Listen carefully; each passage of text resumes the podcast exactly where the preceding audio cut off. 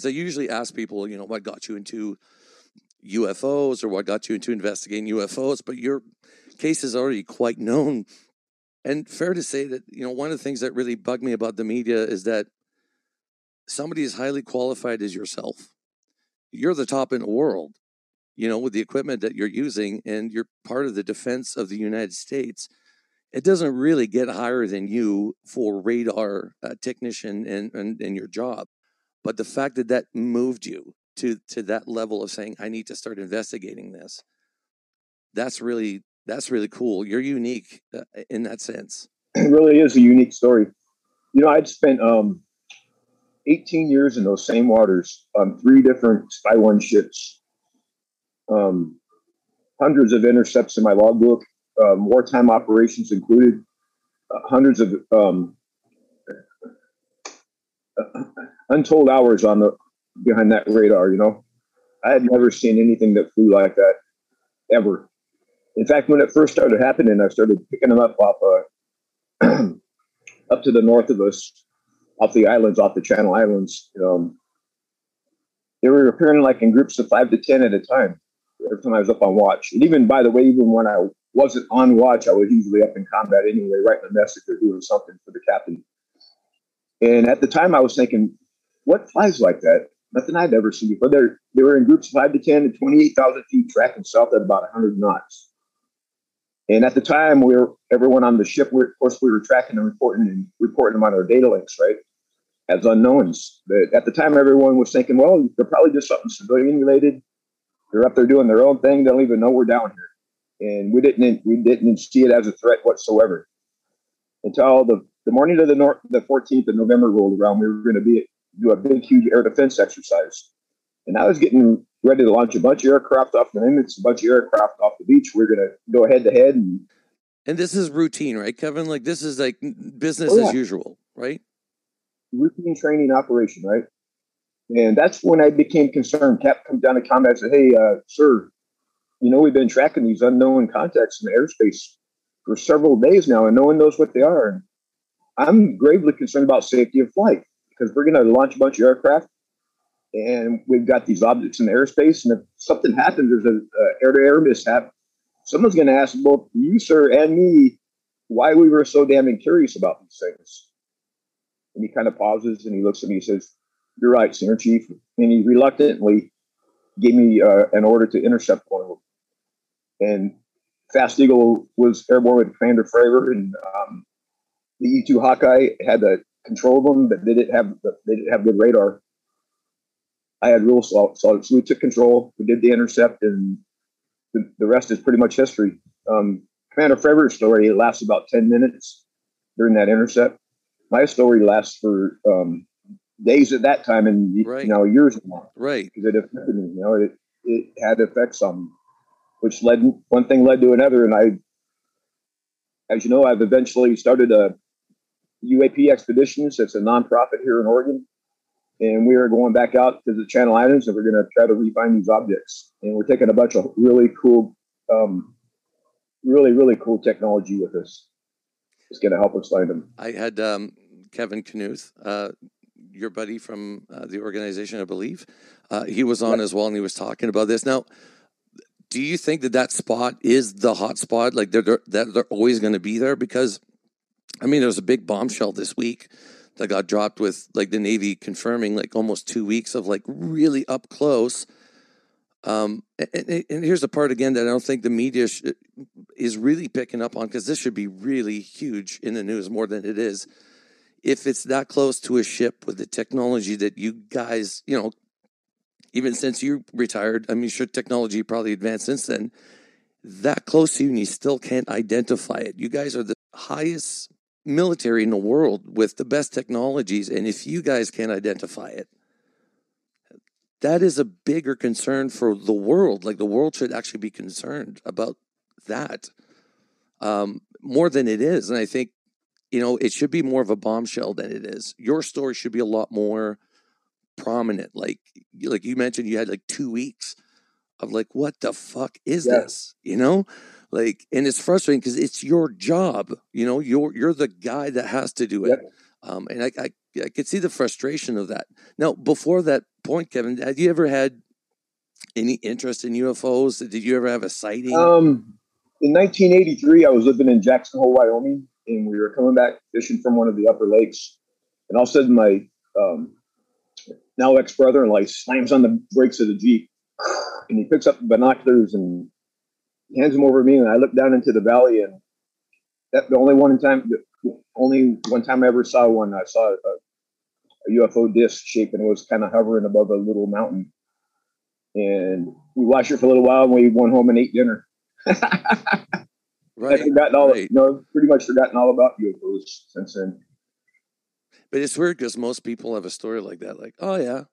It's like, why didn't you make a big deal of it? It's almost like it it's in the background of our minds. Like eh, we know they're there, you know, it's a, but we don't acknowledge it. And when we see it, we dismiss it because it doesn't fit everything else that we do.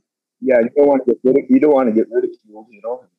Who's gonna believe you, you know? Well, it was and it was that way for a long time, Kevin, but it's not that way anymore. Like your story resonated with so many people, myself included. Um, you know, when yeah, it got me off the fucking couch. I'll tell you that. Um, yeah. It got me active, and I think a bunch of people are feeling the same. You guys are actually building a momentum here, and with your experience, like seeing that as you know when you were younger, and then having to actually deal with it on a professional level, for you, this is a lot more cemented than it would be for most people. Well, I um, I gave up trying to tell people about it because I just got these long down the long, you know, down the nose looks, and no one really believes you. You kind of get the impression they don't come out and say that, but they're like, "What have you been smoking?" You know, you, you can kind of see it in their eyes, right? So I I got really frustrated. I was living in Arizona at the time, working for a Department of Defense contractor, and I started to have really bad nightmares of the eschatological, like end of the world type stuff, right? I found out later it was right. it was probably related to what I was experiencing but what I did do that was probably really beneficial for me is I, I wrote a short story called This yeah. Seer. And I don't know if you've had an opportunity to read it. I can send it to you. And what's it called, Kevin? The Seer. The, the name of the book is called Sailor's Anthology. And it's free online. It's a, you can download it as a PDF. It's also available on Amazon. You can purchase it. Probably just enter Kevin Day and it would probably pop up, right? Kevin Day Sailor's Anthology. And what I did is I took I took that event that really happened and I fictionalized it. And the reason why I did that is because there were still people active duty, people had defense contracting jobs. I didn't want to name names and real dates and stuff. I was hoping that if this story ever became public, that my book that I published in 2009 in the Library of Congress would would become contemporaneous evidence. And in fact, it has. You know, my my book, my story, kind of cements the fact that it really did happen. Yeah, and, yeah. And it really did happen. We brought when it was going on, we were kind of thinking, well, maybe it's a system malfunction because we had just received a major upgrade to our system, right? Which, oh by the believe, oh by the way, I believe that's what allowed us to suddenly see see these things that have maybe been there for a long, long, long time. Oh well, to see that's an interesting fact. So you guys yeah. just switched. What was it that was significant to the switch? I didn't even know. I didn't even know they had done it because I only had a secret clearance. I didn't find out till later. Oh shit! able to put it all together. Okay. That's that's a big that's a big clue right there. New sensors yeah. only picking up. What was it about the sensors that picking it up now? That's interesting. I think well before um, we would get what we call zoomers. All of a sudden you get a, a random spurious check of, but the the software was designed to just drop them out because they thought it was just clutter. Right. Um, but maybe some of those zoomers were actually the real McCoy. And this this new software upgrade maybe suddenly allowed us to track them instead of right. dropping them. And so, was there a confusion then at that point? Like, if you're seeing this, did you think, oh, maybe it's just the new system being stupid? Yeah, we um, we brought down all the systems and ran um, all the diagnostics tests that we had, and we brought everything back up. And the result was they were even clearer, more solid than they were before. Shit. I had the highest had the highest quality um, spy tracks available in the system on these on these objects the entire time. They they were definitely real the thing is for me it's like the minute that i you know saw you on the, some of the documentaries i'm like he's not bullshitting and your position literally like if anybody like uses their mind for uh, you know a second sees the position that you have the training that you have and if you the expert can't figure it out what the hell it is solid objects and even when you send out you know the planes it didn't have any weapons on them or anything like that. Training environment, yeah, training environment. It's probably good. I, I remember an incident. Uh, I think it was '89 or something. That Iranian pilot was dispatched for an intercept, and after you know trying to make contact and the object wouldn't, he got confirmation to shoot it down. And when he went to shoot it down, flicked the switch, it shut off his plane. Um, what what's really weird about these things is like the craft itself is conscious. It's like whoever's flying it, the consciousness extends to the craft, and it can actually like they know what you're going to do before you do it. So if yep. we tried to attack him, and like I said, you know, just his story, he's like, I regret it. Like to this day, I regret flipping that switch because like, what if that was a chance for contact? You know, I'm definitely aware. Um, Commander Fravor, uh, I vectored him in. It was about twenty eight thousand feet, and all of a sudden, on the, I had the the voice comms in the radio overhead. Everyone listening. All of a sudden, we hear, "Oh my god! Oh my god! I'm engaged! I'm engaged!" Shit. It shocked him, and then that object kind of barrel rolled around him and went from twenty eight thousand feet down to fifty feet in 0.78 seconds. I found out later the next morning when we were reviewing the recording. Right, watched it live and on the recording. It was less than a second. So you were you were on shift, right? Because you you were the one that uh, had sent him to that. Uh, I was the guy doing the intercept. I was a supervisor, but the, my uh, junior my junior guy was actually sitting at the console patrolling him, and I was standing back in the back, um, keeping everyone in combat informed what was going on. As so, playing the supervisor role. question: Do you remember what went through your head when you heard him say "engaged"? I'm engaged. It, it was like a slap in the face. It's like, okay, I knew they were real, but now I'm positive. yeah, like I'm gonna shit my pants. Yeah, he left his wing in the high, he went chasing it down below, down to the surface, and then he saw some kind of disturbance in the water. And then found out later there was a little white tic tac shaped object just kind of darting around and about 50 feet above the water. He, he, comes down, he intercepts again with it, he gets in another dogfight with it. And his um, in air defense, we use what is known as combat air patrol stations. We call them CAP for short.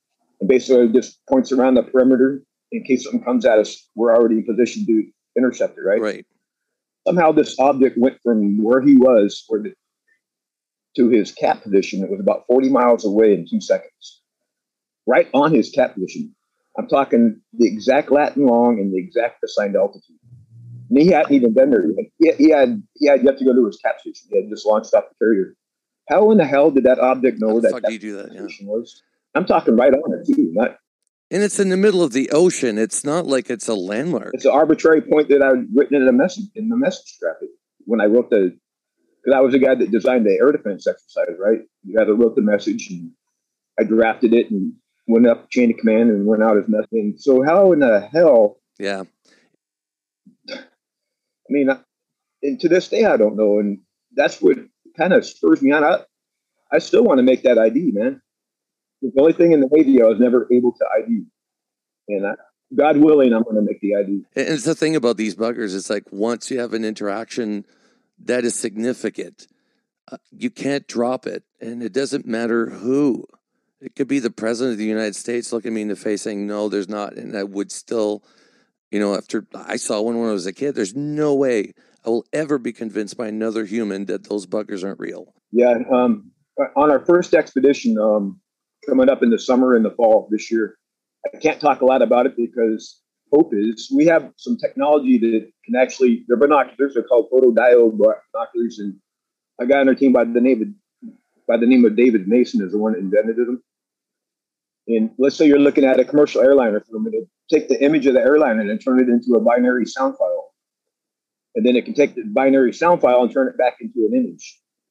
So what I'm hoping to do is if we find these things, I hope to actually communicate with them. So, uh, would these be available to like other investigators? Is this something that would be? Yeah. And, yeah. and would this be sold from like the sponsor that is making these? Or? I, will put you directly in contact with David Mason if you want to. Yeah, and give me the link because I, w- I will post it for all the investigators uh, listening to this podcast because this is a product that they're going to want if, if that's available. Um, I've had a lot of experts on, and you know they're describing that these things mimic our crafts, meaning that they mimic helicopters and planes. And the only way that we can find out that they are is that they can't get the Doppler sound effect correctly according to our hearing, and that's usually what is a dead giveaway.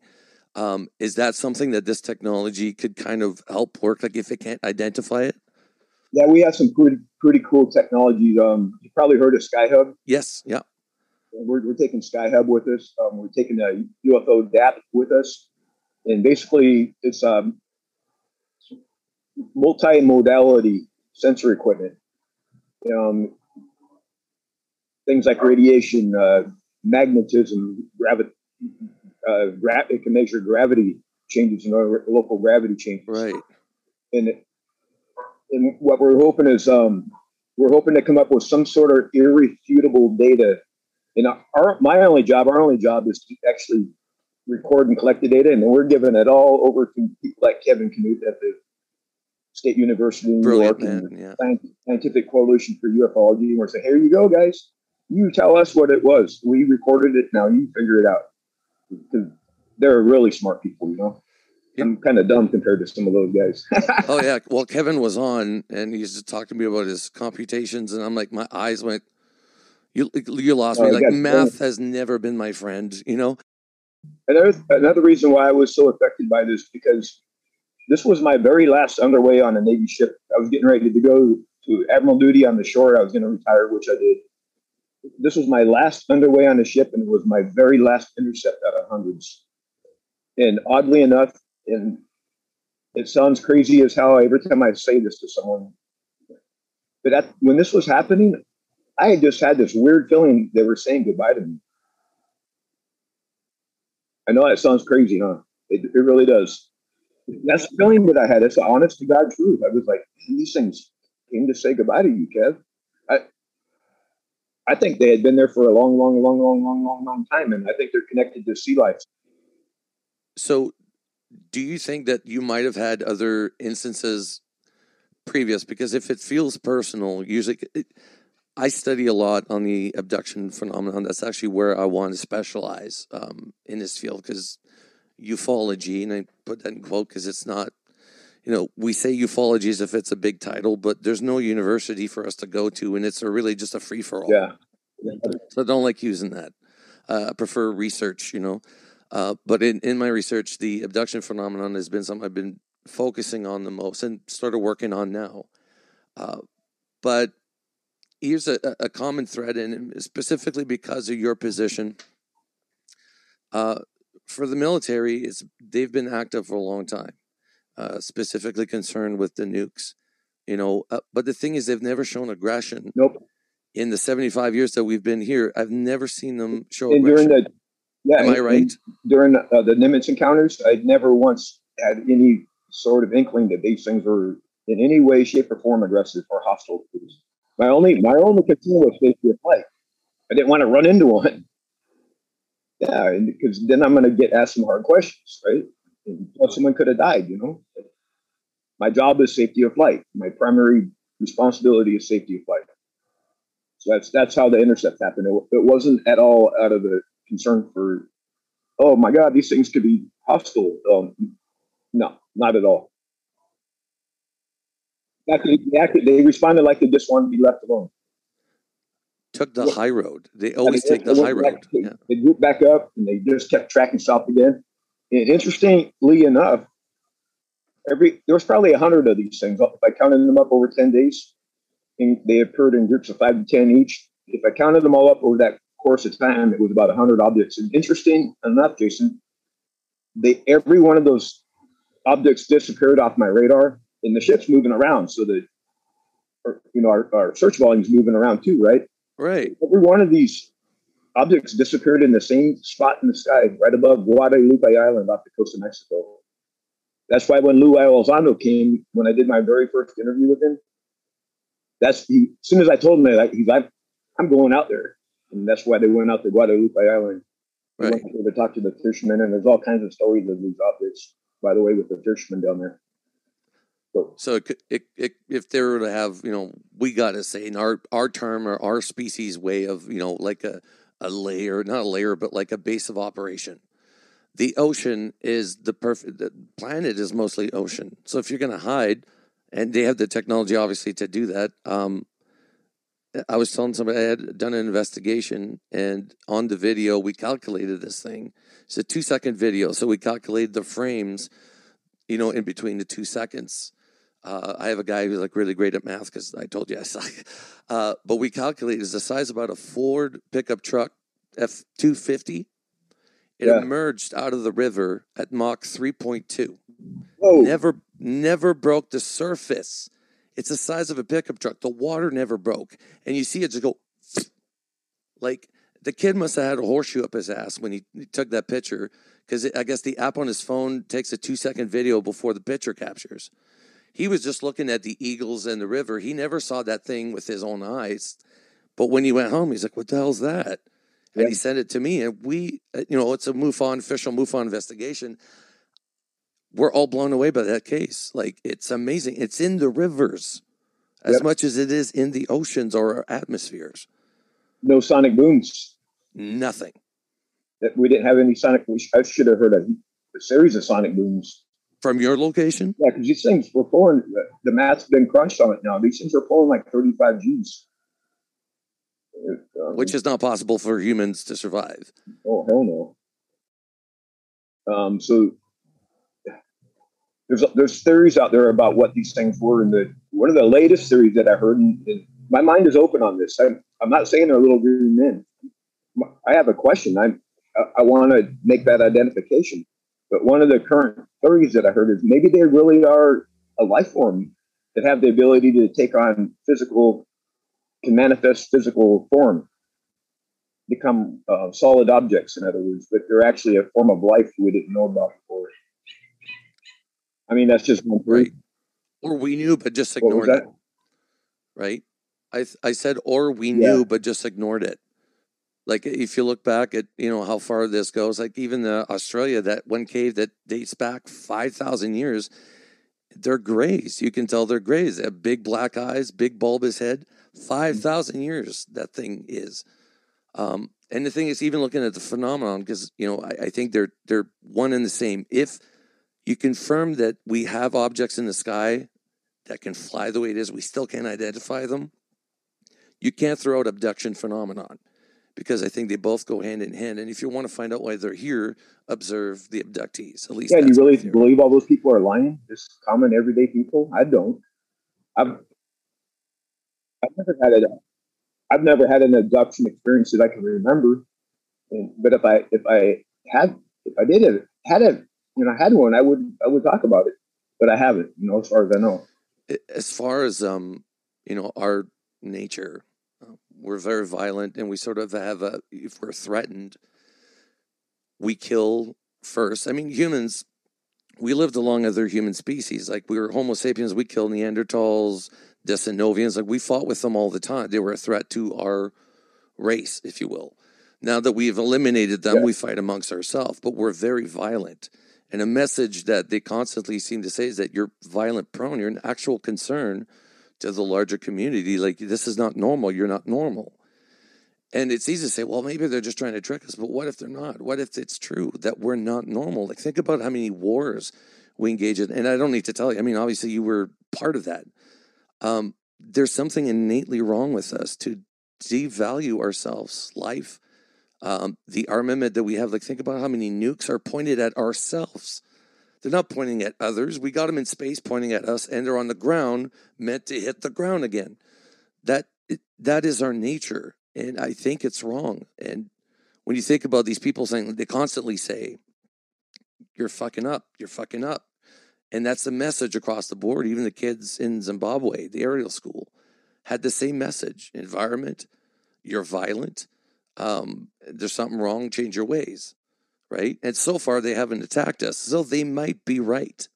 Um, that's you know that's another possibility we have to look at is that we might be in the wrong in this case. We you know uh, think that they're a threat. We want to shoot them down. I don't think we should. And, and, and think about this, Jason. Let's say we're successful and this snowball that we started keeps rolling downhill and gets bigger and bigger and bigger. And all of a sudden it becomes undeniable and whatever it is becomes world known and it's a known fact. Now, how, how is that going to change history? For the good, I hope. Yeah, I mean, it's going to definitely change. There's going it's going to change stuff, right? It has to. And then the technologies too. I mean, everything. Yeah. Everything. I think Bob Lazar said it best when he said, you know, I understand that keep things classified. Like if you have, you know, a craft, you don't want everybody to have access to it. Obviously, I understand that. But not telling the general population of our situation that no, we're not alone. Far from it. They might have been here a very long time, or maybe from the start. We don't know. Right. But the, the, constantly throwing our heads in the sand and saying, you know, if we ignore it, like I'll give you an example. My wife and I were driving one night. It was October 31st. I remember that. My I had a six months old in the back, and my wife starts freaking out. She sees these three massive orbs in the sky right above the highway, and we're adjacent to it. And she's like, What's that? What's that? She's freaking out because these things aren't normal. They're bright, they're orbs, it's not helicopters, no sound. And I pulled over to the side of the road and I observed them. And the one that was on top dropped behind a mountain. Uh, there was two of them that flew together, merged together, then went above the mountain and just faded out of Yep. sight. and it affects you. There's no way you can go through the experience like you went through. I and others on the ship went through and not be affected. You're probably not human if that's the case. You're probably brain dead. Um, it's like we're uh, chimpanzees in the tree, right? And they can see the commercial airliner going by, but they totally dismiss it. Yeah. You know what I mean? That that's the way UFOs have been all these for the last 80 years. There's something like, you know, even when they look in the abductee case, they say that our psyche's too fragile. You got to wait till your Yeah. consciousness is better. You got to wait till your consciousness is better. And what does that mean? I gave an example um, the other day. It's not a pretty example, but it's our history. Before this time, you know, we have the Me Too and everybody's exposed for what they are. The history of people has been disgusting. The amount of, you know, uh, horrible things that were taking place even amongst family members for the past was disgusting, was disturbing. Why? We weren't conscious. We were just basing ourselves on basic things. But we're coming more aware now that we're messed up. You know, you got Greta Thunberg, you know, she's 14 and she's like, guys, what the fuck? you know? Uh, and, but you're the movement that you guys have caused. I mean, you came out, other people have come out, um, Fravor came out, you know, you got guys like Joe Rogan that really start putting UFOs in, in, in the public domain, which it should be. Um, and I mentioned that before, like you guys are the most, the people we should take the most seriously. Like there is nobody on this planet that had the positions you had at that time. Highest Navy in the world, China debatable, but, uh, you know, uh, in the future, but at the time, highest military, you know, I was in all the Bush wars, hundreds of intercepts and wartime wartime operations too. Yeah, combat. action. I've done combat before. What you're saying is right. I mean, I, I had to speak out, but when no one would listen to me, not even the admiral, when I was getting ready to retire, I tried to tell him, but I, I got these odd looks. So that's why I published my book in the Library of Congress, and I kind of I moved on. I ended up coming back home here to Oregon quit my defense contracting job. I went searching for gold in that old gold mining claim my family's had for 100 years here in the Kalmiopsis Wilderness. And I found it. Just so you know, I'll, I'll send you my mining research. But it's right in the middle of the wilderness, so we're never going to mine it. I ended up buying a little house um, out in the country, and I started having a lot of free time. So I heard the golf course down here in town was having hard times. So I went down there. I started to volunteer and I did every job there from night watering to reopening the kitchen, and I was did, did it all for free to try to save the golf course. Right, I just reopened the kitchen, hadn't hired a, a waiter or a waitress yet, so I was taking food out of the kitchen, and we were watching. You know, it's a golf course. We were watching a golf tournament, and all of a sudden I noticed CNN was on. I was like, "Who the hell?" And then I saw what was on CNN. It was that video that I had my email the very next morning, man. I was so fucking, I was so fucking shocked. I dropped the plate of food. It, it shook me to my core, man. I was like, oh my god, it, the, the story is out there now. It still makes me emotional. I mean, it was a feeling of vindication. And have you had more people then from like um, the military reach out to you then and say, dude, I've, I've seen you? It really was. In fact, uh, more and more people are starting to come out um, that were actually on watch with me just rec- and just recently too. And it took them a while because they, they had their own defense contracting job. Um, they all had their reasons why they remained silent, but more and more they're coming up. So when you saw that CNN report, and then like just, I'm guessing it took you a few days to just process this. And who was it? Like, was it Fravor that spoke first, or did you come out and go, dude? Yeah, because you were the one who was the. F- well, if, if Commander Fravor had never come out, we probably wouldn't be talking right now.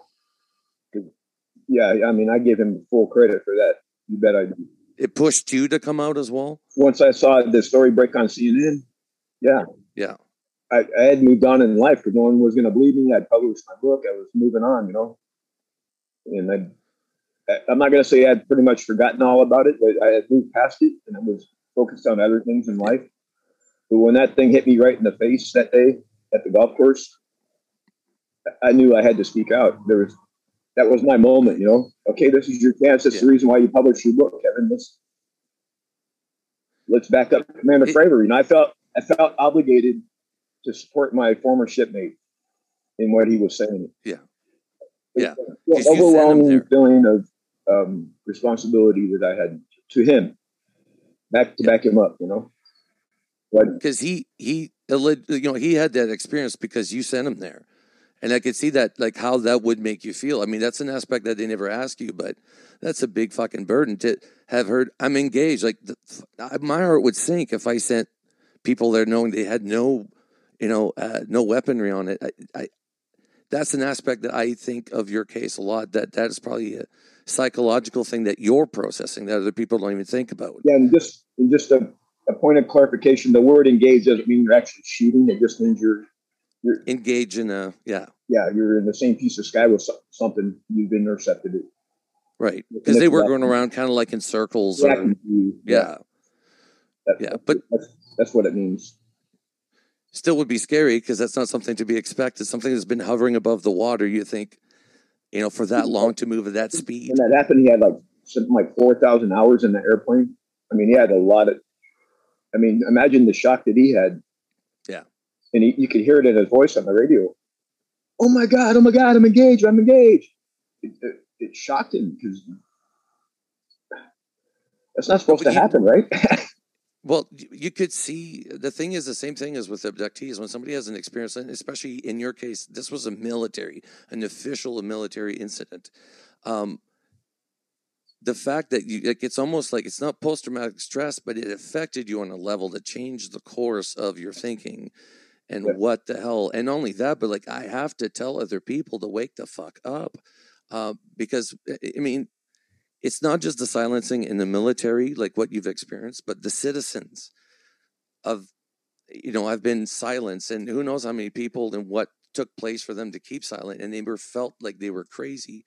It's the same analogy as like a child who is touched by an uncle, and everybody knows, but nobody says shit. They all pretend it doesn't exist. Right. It, it's not there. It's the exact same feeling as what this phenomenon feels like when you experience it and everybody looks at you like you're crazy. Yep. Uh, it's stupid, but that's exactly what the analogy is, you know? Yeah, so you shut up. I also believe that we will communicate, or at least handshake them, you know? technically, electronically handshake with them. Otherwise, I wouldn't be doing this. If I didn't believe it, we were going to be successful, maybe I wouldn't even be doing it. I don't know. Yeah. But it's great. But I'm, I'm confident we'll find them. But it's great that, like I said, that you had that momentum and that you said, you know, I'm I need to do something about it. I need to get up and move. And even if you think, I think, I think intention plays a big role in this because Commander Fravor didn't shoot that Tic Tac video. The the second that wasn't on your shift though, was it? I was on the Princeton. It's a cruiser. And, you know, all the aircraft are on the aircraft are on the Nimitz.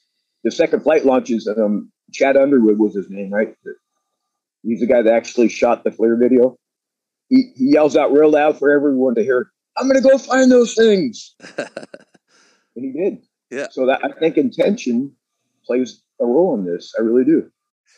Well, you know, for so long I dismissed the consciousness aspect of those crafts, but I, have I've recanted uh, because they are the crafts themselves seems conscious. Like when people say, "Oh, yes. like I felt like yep. it was looking at me," Uh, The consciousness is there, and only that, but if you think, you know, like you said, like you think, I want to find you, I want to find you, it's like pff, they pop up. Um, and, Yeah. and just getting brazen, like just let's face it, they're getting closer and closer to those warships. just just recently. The story, what was it last week? The story came out. In, what was it, 2019 or all those? They're calling them drones harassing the the, the Hollywood destroyers off the coast. One, I, and I heard one of the objects actually hovered right above the flight deck uh, where the, they landed and launched the helo. Yeah. For like 20 minutes, it just followed right up, followed the ship, hovering right above the flight deck. Can you? Wow. I would have loved to have been there to have witnessed that. But you know what it kind of feels like that we're like uh, toddlers running with scissors and they're trying to point that out.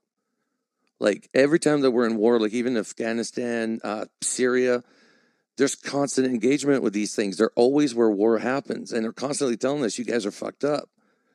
They might be right. That's what I'm trying to say is that, you know, you being in the military, that was your job to, you know, if you had to kill people, that was your job to make sure that the operation took place. And yet you've had that experience. Like they're, they're almost like, the opposite. They they show the opposite of aggression. They were, they acted like a flock of birds. Like you see a flock of birds, you throw an acorn at them, and they all scatter and Yeah. they regroup and go on their way. That's exactly how they behave. Like some super capable flock of birds. because they know our nature, they know what we do, how scared we are, Right. and that we'll attack them first. And And that's they treated later. us that Yeah. way. But they also like I think the point that they're you know what they're doing with like the nuclear facilities or even the warships now, I think what they're trying to tell us is like, hey, you know, just want you to know anytime that we want to, we out technology, like shut you all down, you know. But that's they're they're showing the peace or that they want to make peace because they keep approaching the ships and, and showing these like the, the most powerful weapons on this planet that they're not showing any aggression towards them. So that's what I mean. We need to start addressing that and stop saying, what's the threat level? What's the threat level? Fuck, if there was a threat level, they would have already done it. I think, yeah. A long, long, long, long, long, long time. Exactly. So it's it's as much as a reflection on ourselves, Kevin, as it is about them. It's about our understanding of ourselves, the nature, and that they might be right. There might be something innately wrong with us that causes us to be the way that we are. Our emotions allegedly is what scares the shit out of them. They feel it, but they don't feel on the level that we do, and we're driven by emotion. Like guys that kill their wives in the heat of passion, right? Um, that's the problem with our species, and Yeah. we got to maybe understand that for once we might be in the wrong, right? Uh, at least that's my understanding of this phenomenon, or at least I hope that that's what it is. But you know, seeing you change, you know, like we keep talking about, oh, people high in the military. Well, fuck, you were pretty high up there, you know, admiral, and um, and seeing you change, come around, go, holy shit, no, there's something to this, and we got to stop denying it, right? The author of American Cosmic, Dr. Diana Pasulka. I'm gonna. I wrote her a letter, and I'm saying this is my experience after this, and it totally um, corroborates what you're saying in your book. Well, I'm gonna send you that letter that I wrote her. It, it'll fill in a lot of the holes you probably have in my story. I'll send you, I'll send you my mining research because when I went back to the Kalmiopsis, um, I made some geological discoveries too. And I'm not a geologist, but I was able to put it all together, and people are like, "Wow, A big a, a big factor uh, in sightings are gold mines.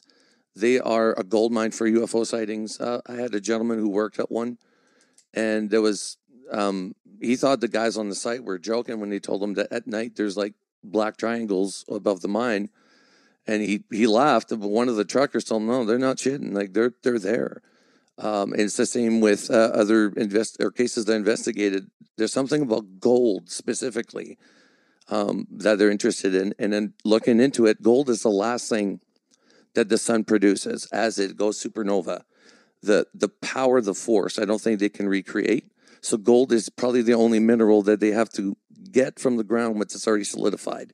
They can't recreate it. So that's my theory behind it. But definitely watch your gold. Yeah, definitely watch your mind, because you might at night uh, see shit. maybe it's the reason why I went there. Maybe I was guided and nudged uh, in the right direction. You know? Well, what's really weird about this phenomenon is that everybody that has a story related like yourself, whether they're in military or civilians, all end up in some sort of geological endeavor or environmental endeavor. Which again, it's like if that's an influence of them, how is that in any shape, way, form a threat? Right? Um, how long have they been saying that this environment needs to change? We're changing our consciousness, and all of us are like, we need to change our ways. You got Greta Thunberg, who is really adamant. Why? That's the change. Yeah. When are you thinking about writing the book, Kevin? I've already started. I've, um, so, I mean, it's easy to write. I'm just writing about my life and what happened to me. So, you know, typical autobiographies, they're not hard. But I, I've been doing it part time for quite a while now. So, if this thing comes to fruition and we actually do find these things, I'll be ready for a book deal. But the pull, though, you know, like I said, why is it that you're now obsessed with the subject? Why is it that you're drawn to do things like this? And everybody, like even the gentleman here in BC, moved from BC to Ontario to buy a spot of land that they wanted him to be at. That would take you four days of travel. They took him there in like less than 20 minutes. And he said, You need to be here. And it was something related to the lake and the pollution. They showed him the pollution. Flew him back to wow. BC. Uh, I did a, a, special on him and another gentleman here in BC, and they all felt this connection and that they were driven to this thing. I've learned more about investigating investigators than I would on my own. Yeah, we all kind of back each other up, don't we? On our own I'm not making this up. Jesus, I wouldn't. I'd rather kill myself than come out with a big lie like this.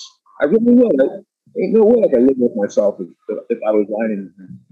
I mean, look at me. I'm, I can't even talk about without being emotional, man.